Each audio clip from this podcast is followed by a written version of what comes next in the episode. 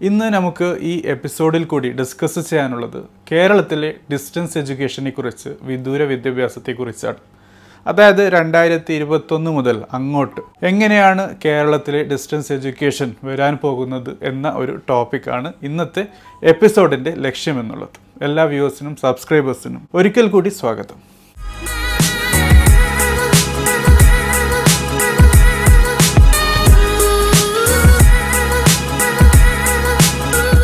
Friends നമുക്ക് ഇന്നത്തെ ഈ എപ്പിസോഡിൽ ഇൻട്രൊഡക്ഷനിൽ പറഞ്ഞതുപോലെ മനസ്സിലാക്കാനുള്ളത് കേരളത്തിലെ ഡിസ്റ്റൻസ് എഡ്യൂക്കേഷനെ കുറിച്ചാണ്. ഇനി വരാൻ പോകുന്ന അതായത് രണ്ടായിരത്തി ഇരുപത്തൊന്നിന് അങ്ങോട്ട് എങ്ങനെയായിരിക്കും എന്ന കാര്യം മനസ്സിലാക്കലാണ് നമ്മുടെ ലക്ഷ്യം.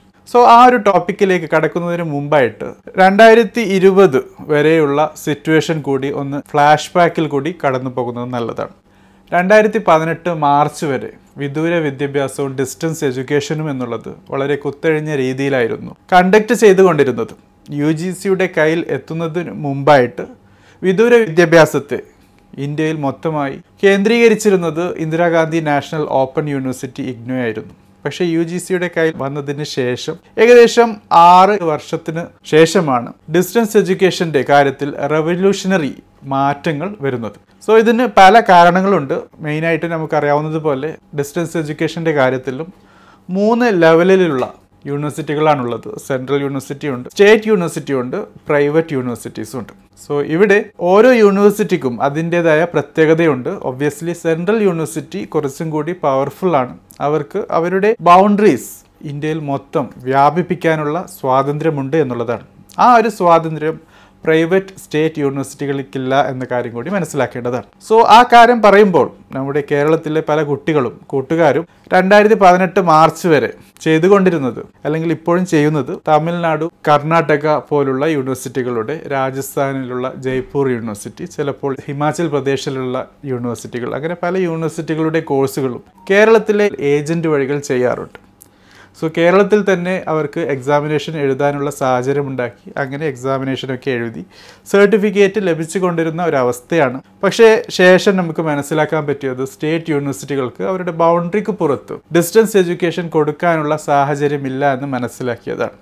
സോ ഇക്വാലൻസി സർട്ടിഫിക്കറ്റുകളുടെ പ്രാധാന്യം അവിടെ വന്നു. അതായത് മറ്റ് സംസ്ഥാനങ്ങളിൽ നിന്ന് അവരുടെ യൂണിവേഴ്സിറ്റികളിൽ നിന്ന് ഡിസ്റ്റൻസ് എഡ്യൂക്കേഷൻ ചെയ്യുമ്പോൾ കേരളത്തിലുള്ള യു ജി സി അപ്രൂവ് ചെയ്ത ഡിസ്റ്റൻസ് എഡ്യൂക്കേഷനുള്ള യൂണിവേഴ്സിറ്റികളിൽ നിന്നും നിങ്ങൾ ഇക്വാലൻസി സർട്ടിഫിക്കറ്റ് നേടേണ്ടതായിട്ട് വരുന്നുണ്ട്. മെയിനായിട്ടും നിങ്ങളുടെ ഹയർ എഡ്യൂക്കേഷൻ കേരളത്തിൽ പ്ലാൻ ചെയ്യുന്നു പി എസ് സി പോലുള്ള കാര്യങ്ങൾക്ക് നമ്മുടെ സംസ്ഥാനത്തെ ഡിപ്പെൻഡ് ചെയ്യുമ്പോൾ. സോ അത് ഒരു കാര്യം. മറ്റത് നമുക്ക് ഗൾഫ് രാജ്യങ്ങളിൽ അല്ലെങ്കിൽ ഓവർസീസിൽ പോകുമ്പോൾ എംബസി അറ്റസ്റ്റേഷനുമായി ബന്ധപ്പെട്ടിട്ടുള്ള ഡോക്യുമെന്റേഷന്റെ ഭാഗമായിട്ടും സ്റ്റേറ്റ് യൂണിവേഴ്സിറ്റികൾ മറ്റ് സ്റ്റേറ്റ് യൂണിവേഴ്സിറ്റികളുടെ ഡിപ്പെൻഡൻസി വരുമ്പോൾ പല രീതിയിലുള്ള ഡോക്യുമെന്റേഷൻ വർക്ക് അധികമായി വരാറുണ്ട്. അപ്പോൾ നമ്മൾ കേരളത്തിലുള്ള യൂണിവേഴ്സിറ്റികളെ മെയിനായിട്ടും കേരള കണ്ണൂർ കാലിക്കറ്റ് പോലുള്ള യൂണിവേഴ്സിറ്റികളും അതോടൊപ്പം ഇഗ്നോ യൂണിവേഴ്സിറ്റിയും ഒക്കെ ഡിപ്പെൻഡ് ചെയ്യുന്ന ഒരു അവസ്ഥയാണ് രണ്ടായിരത്തി പതിനെട്ടിന് ശേഷം കുറച്ചും കൂടി കൂടുതൽ ആധിക്യത്തിൽ വന്നത്. അതിനെക്കുറിച്ചൊക്കെ പല എപ്പിസോഡുകൾ ദ എജ്യൂക്കേറ്റഡ് ഡെയിലി ഷോയിൽ ചെയ്തിരുന്നു. എപ്പിസോഡുകളെയൊക്കെ സംയോജിപ്പിച്ചുകൊണ്ടുള്ള പ്ലേലിസ്റ്റുകളുണ്ട്. അതിൽ എല്ലാ എപ്പിസോഡുകളും വളരെ കൃത്യമായി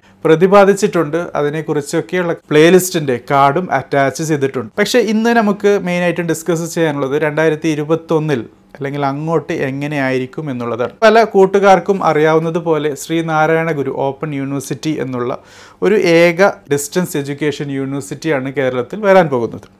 സോ ആ ഒരു കാര്യവുമായി ബന്ധപ്പെട്ട് നമ്മുടെ നിയമസഭയിൽ ഗവൺമെന്റ് പാസ്സാക്കിയ നയമാണ് ഇനി കേരളത്തിൽ ഡിസ്റ്റൻസ് എഡ്യൂക്കേഷൻ നൽകുന്നെങ്കിൽ അത് through Sreenarayana Guru open university മാത്രമായിരിക്കും. സോ നിലവിലുള്ള കേരള കാലിക്കറ്റ് കണ്ണൂർ എം ജി യൂണിവേഴ്സിറ്റികൾ ഡിസ്റ്റൻസ് എഡ്യൂക്കേഷൻ അവർക്ക് തുടരാൻ പറ്റില്ല എന്നുള്ളതാണ്. ഒരു ഓർഡിനൻസ് വഴിയാണ് ഇത് കൊണ്ടുവന്നത്. പക്ഷേ നമുക്കറിയാവുന്നതുപോലെ ഓർഡിനൻസിന് അതിന്റെതായ വാലിഡിറ്റി ഉണ്ട്. അത് കഴിഞ്ഞാൽ അതിനെ നിയമമാക്കി കൊണ്ടുവരേണ്ട കാര്യം ഗവൺമെന്റിന്റെ ചുമതലയാണ്. ഏതായിരുന്നാലും അത് ഒരു പോളിസി മേക്കിംഗ് ഭാഗമാണ് ഫറസ് നമുക്ക് സ്റ്റുഡൻസിന് അറിയേണ്ടത്. കേരളത്തിൽ ശ്രീനാരായണ ഗുരു ഓപ്പൺ യൂണിവേഴ്സിറ്റി വരികയാണെങ്കിൽ ബാക്കിയുള്ള യൂണിവേഴ്സിറ്റികളുടെ ഡിസ്റ്റൻസ് എഡ്യൂക്കേഷൻ പ്രോഗ്രാം നിർത്തലാക്കും എന്നുള്ളതാണ്. അതായത് ഓൾറെഡി അഡ്മിഷൻ എടുത്ത ആൾക്കാർക്ക് കണ്ടിന്യൂ ചെയ്യാൻ പറ്റും. പക്ഷേ പുതിയതായി എൻറോൾ ചെയ്യുന്നത് ത്രൂ പുതിയ യൂണിവേഴ്സിറ്റി ശ്രീനാരായണ ഗുരു ഓപ്പൺ യൂണിവേഴ്സിറ്റിയാണ് ഇനി വരുന്ന ഒരു കാര്യമാണ് കഴിഞ്ഞ അക്കാദമിക് വർഷത്ത് സ്റ്റാർട്ട് ചെയ്യേണ്ട കാര്യമായിരുന്നു. പക്ഷേ യു അപ്രൂവലും അതോടൊപ്പം യൂണിവേഴ്സിറ്റിക്ക് ഉണ്ടായിരിക്കേണ്ട ബേസിക് റിക്വയർമെന്റ്സ് ഫുൾഫിൽ ചെയ്തില്ല എന്നൊക്കെയുള്ള കാര്യങ്ങൾ വെച്ച്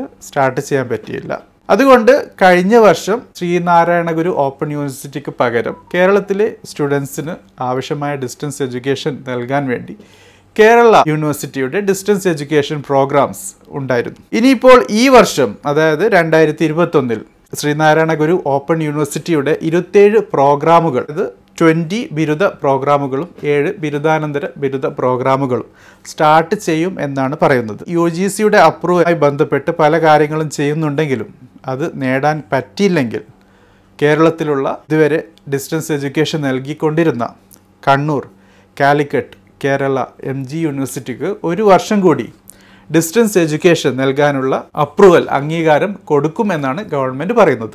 അതായത് ഒരു ലക്ഷത്തിൽ കൂടുതൽ വിദ്യാർത്ഥികളാണ് ഡിസ്റ്റൻസ് എഡ്യൂക്കേഷൻ വിദൂര വിദ്യാഭ്യാസത്തെ കേരളത്തിൽ ഡിപ്പെൻഡ് ചെയ്യുന്നത്. സോ ഇവർക്ക് ആവശ്യമായ ഒരു പ്ലാറ്റ്ഫോം നൽകേണ്ടത് ഗവൺമെന്റിന്റെ ചുമതലയാണ്. ശ്രീനാരായണ ഗുരു ഓപ്പൺ യൂണിവേഴ്സിറ്റി വരുന്നില്ലെങ്കിൽ ഈ യൂണിവേഴ്സിറ്റികൾക്ക് ആയിരിക്കും അതിന്റെ ഡിസ്റ്റൻസ് എഡ്യൂക്കേഷൻ പ്രോഗ്രാം നൽകാനുള്ള അവസരം.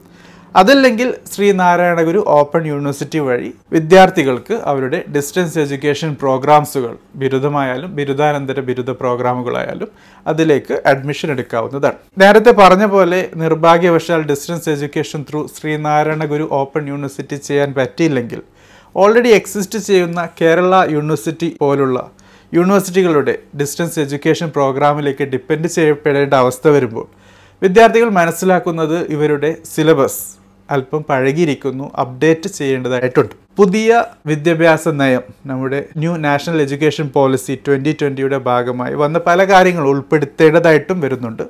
സോ അതൊക്കെ മാറ്റം വരുത്തി ഒരു പുതിയ സിലബസ് ഈ വർഷവും നമ്മുടെ എക്സിസ്റ്റിംഗ് യൂണിവേഴ്സിറ്റികൾക്ക് കൊണ്ടുവരാൻ പറ്റില്ല എന്നുള്ളത് ഒരു ദുഃഖവാർത്ത തന്നെയാണ്. ഏതായിരുന്നാലും നമ്മുടെ വ്യൂവേഴ്സുമായും സബ്സ്ക്രൈബേഴ്സുമായും ഈ ഒരു എപ്പിസോഡിൽ കൂടി ഉണർത്താനുള്ളത് നിങ്ങൾക്ക് ഈ വർഷവും ഡിസ്റ്റൻസ് എഡ്യൂക്കേഷൻ ത്രൂ കേരള അതായത് കേരളത്തിലുള്ള ഡെഡിക്കേറ്റഡ് ആയ ഓപ്പൺ യൂണിവേഴ്സിറ്റി വഴിയോ അല്ലെങ്കിൽ ഓൾറെഡി എക്സിസ്റ്റ് ചെയ്യുന്ന നേരത്തെ സൂചിപ്പിച്ച നാല് യൂണിവേഴ്സിറ്റികൾ വഴിയോ ചെയ്യാവുന്നതാണ് എന്നുള്ളതാണ്. ആ ഒരു കാര്യം അറിയാൻ താല്പര്യമുണ്ടെങ്കിൽ തീർച്ചയായും ന്യൂസ് ലിങ്ക്സും ഒക്കെ ഡിസ്ക്രിപ്ഷനിൽ ആഡ് ചെയ്തിട്ടുണ്ട്. നിങ്ങൾക്ക് കാര്യങ്ങൾ മനസ്സിലാക്കാവുന്നതാണ് വായിക്കാവുന്നതാണ്. ഒരു കാര്യവുമായി ബന്ധപ്പെട്ട് കൂടുതൽ അപ്ഡേറ്റ്സ് പുതിയ പുതിയ കാര്യങ്ങൾ വരുന്നുണ്ടെങ്കിൽ അതും നമ്മുടെ ചാനൽ വഴി നിങ്ങൾക്ക് അറിയാവുന്നതാണ്. എനിവേ താങ്ക് ഫോർ വാച്ചിങ് ചോദ്യങ്ങളുണ്ടെങ്കിൽ തീർച്ചയായും കമന്റ് ബോക്സിൽ കൂടി ചോദിക്കാൻ മറക്കരുത്.